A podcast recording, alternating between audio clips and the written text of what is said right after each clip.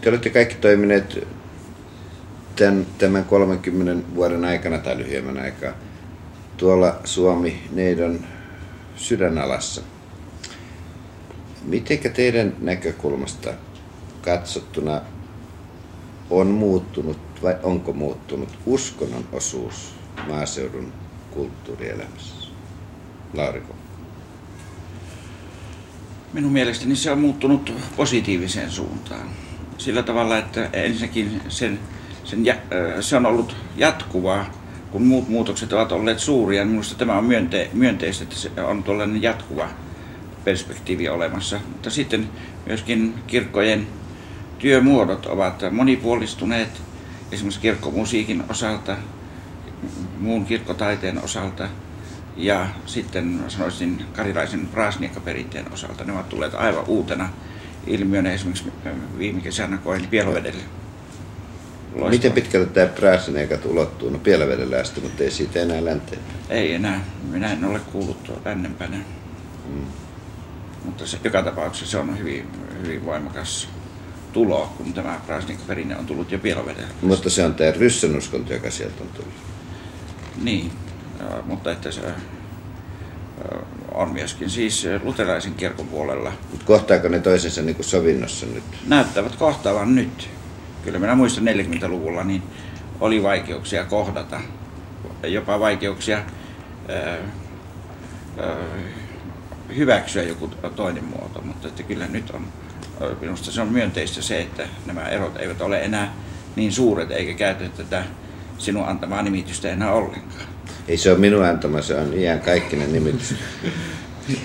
niin, vaikka uskonto tietysti antaa ihmiselle eh, tuommoisen turvan ja suojan ja lohdutuksen, niin mun mielestä tällä hetkellä, tai koko sotien jälkeistä aikaa uskonnon suhteen kuvaa se, ainakin pohjois se, että uskonto alkaa estävä tekijä. Mä ajattelen siis, siis hyvin kauan... siis se vaikutus on mennyt negatiiviseen. Niin.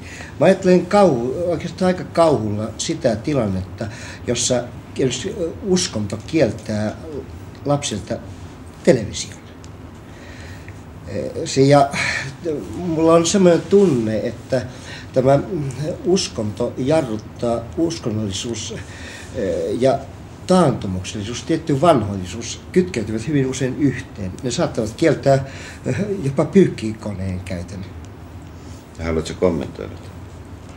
No minä tunnen nämä ilmiöt, mutta että minun mielestä se ei ole varsinaisesti kulttuuriin vaikuttava asia. Kulttuuri-ilmiöihin vaikuttava asia. Se. Tässä mitä Lauri Kokkonen sanoi tästä uskonnon kehityksestä myönteisempään suuntaan, niin minun täytyy yhtyä tähän. Yhden semmoisen lisänäkökohdan toisin tähän keskusteluun. Meillähän on, kaikilla suomalaisilla on takana hyvin materiaalistinen vuosikymmen, 50-60-luku, 70-luvun puoliväli.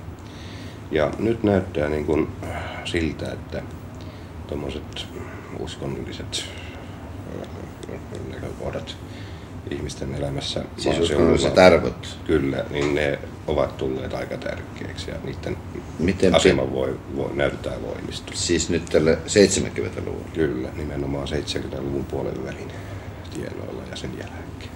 Minä, Tämä on minun minä, minä voin yhtyä tähän. Niin, mutta jos niin, havainto, havainto, mikä havainto, onko se...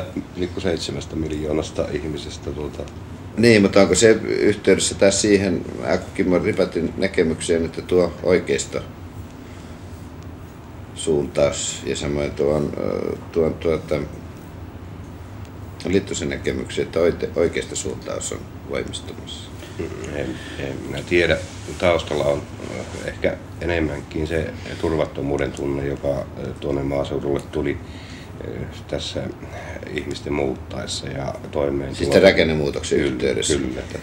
Ja Joo, mutta, mutta sitä paitsi nyt me, ehkä me puhutaan Akukimon kanssa ihan erilaista äh, näkövinkkelistä, nimittäin hän ehkä Lestadiolla asuen.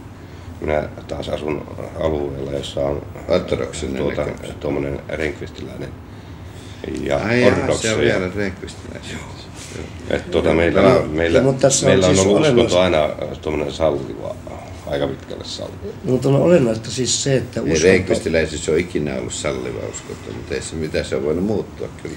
Mutta on olennaista siis se, että tämä uskonto voi toimia sellaisena tiettynä varaventtilinä, joka antaa ihmisille ikään kuin oikeudella ymmärtämättä maailmaa. Minä näkisin tämän paljon laajemmissa puitteissa, koska nyt tästä kovin materialisoituneista ja materialistisesta maailmasta ollaan pääsemässä vähän taas eroon, niin, niin se antaa aivan toisenlaisen äh, lähtökohdan, ja, ja koska se on ollut ja se on niin kuin uudestaan löydetään tämän rinnalle. No Pekka, miten materiaaleita? Mä olisin kysynyt sitä, että onko tämä usko aineeseen vielä maaseudulla niin voimakas, että, että maaseudun väestö rohkenee lähteä noin täysin rinnoin ja omin ehdoin luomaan kulttuuria ja kehittämään sitä, vai ovatko voimavarat jo tyhjentyneet? Eihän voimavarat ole tyhjentyneet, mutta se tilanne, jossa noita voimavaroja on käytettävä, on aika lailla eh, järkyttävä. Nimittäin kun ajatellaan vuotta 1990, niin on ennustettu ja ilmeisesti varsin realistisin perustein, että esimerkiksi jossain suomalaisella maaseudulla on viittä miestä kohti yksi nainen. Ja tuota, siis nämä uskot tulevaisuuteen, se ei ole pelkkää aine, siis se ei pelkkä uskon asia. Ei, se on, se, on, se on, siinä, materiaalinen siinä tarvitaan kaikenlaista materiaalia. Niin kyllä mun ymmärtääkseni mä yhdyn Seppo Lappalaiseen siinä, että maaseudun tila on järkyttävä. Mutta mun mielestä se järkyttävyys johtuu siitä, että meillä ei tajuta muutamia tiettyjä perusasioita. Kun esimerkiksi EEC ilmoitettiin joskus 5 vuotta, 60 vuotta sitten, että 100 hehtaaria on pienin kannattava tilayksikkö, niin kuinka me... Viljeltyä hehtaaria. Viljeltyä hehtaaria. Niin kuinka me voidaan kuvitella, että tällä Lapin kesässä 5 hehtaaria elättäisi. Ja tästä Tämä on, se mua on, siitä, että siellä kaikki kukkii niin nopeasti. niin, ja mua on niin järkyttänyt tämä seikka hyvin hyvinkin syvästi. Ja mä oon yrittänyt jopa yhden romanin siitä kirjoittaa Syrjänmaan. Että kuinka ihmisten hätä ja tämä vennamalaisuus ja tämä toivottomuus, äh, parku, huuto, johtuu siitä, että ihmiset eivät ymmärrä, mitkä syyt heitä kuristavat. Kuka pitää heitä kurkusta kiinni. Tämä on mun ymmärtääkseni aivan kylmästi johtuessa kapitalistisista liike, liiketaloudellisista laista. Laus. Minun nähdäkseni siis on katsottava tätä asiaa kokonaisena elämän muotona. Että on, on, monet ihmiset pitävät sellaista elämästä, jossa on luonto lähellä, jossa on vihreää, jossa on kirkasta vettä ja niin edelleen. Jos nämä asiat saadaan jo, jollakin tavalla säilytetyksi kunnossa, niin se saattaa kärrinpyörä pyöriä toisinpäin. No tämä mun kysymykseni, niin voidaan leikata pois ainakin tämä, mitä mä nyt kysyn, mutta tuota ajatus voi tulla, tulla sitten mukaan. Miten te itse selitätte sen ihan lyhyesti? Mistä syystä nyt eräät kaikkein voimakkaimmista romaaneista 70-luvulla on sijoitettu tai ovat lähtöisin tai nojaavat maaseutu ja maaseudun kulttuuri yleensä sen häviämiseen?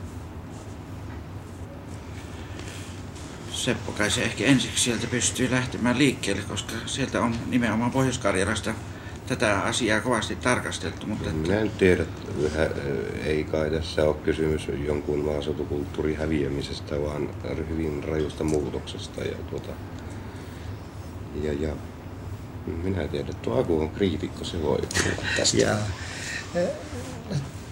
tuota, mulla on semmoinen kuva, että tämä liittyy tämä maaseuturomaani ja naturalismi liittyvät toisiinsa. Ja nyt on ongelmallista siis se, että, voidaan, että näissä kuvataan hyvin reevästi ja, ja vaikuttavasti ikään kuin seurauksista. Mutta syitä tämä maaseutuproosa ei ikävä kyllä ole kyennyt sanomaan. Syitä mihin? syitä, miksi, Mistä tämä muuttuu? mistä tämä murros aiheutuu. Sanot sä tähän? Kyllä minä juuri olen vähän samaa mieltä, että, että se on, siellä on tämmöinen problematiikka tullut niin suureksi, että se on ollut erittäin hyvä aihe tarttua näihin on- ongelmiin kiinni ja niistä on sy- syntynyt ö, erittäin voimakkaita teoksia, Joo, siis paitsi romaanin näytelmiä ja näytelmiä muita.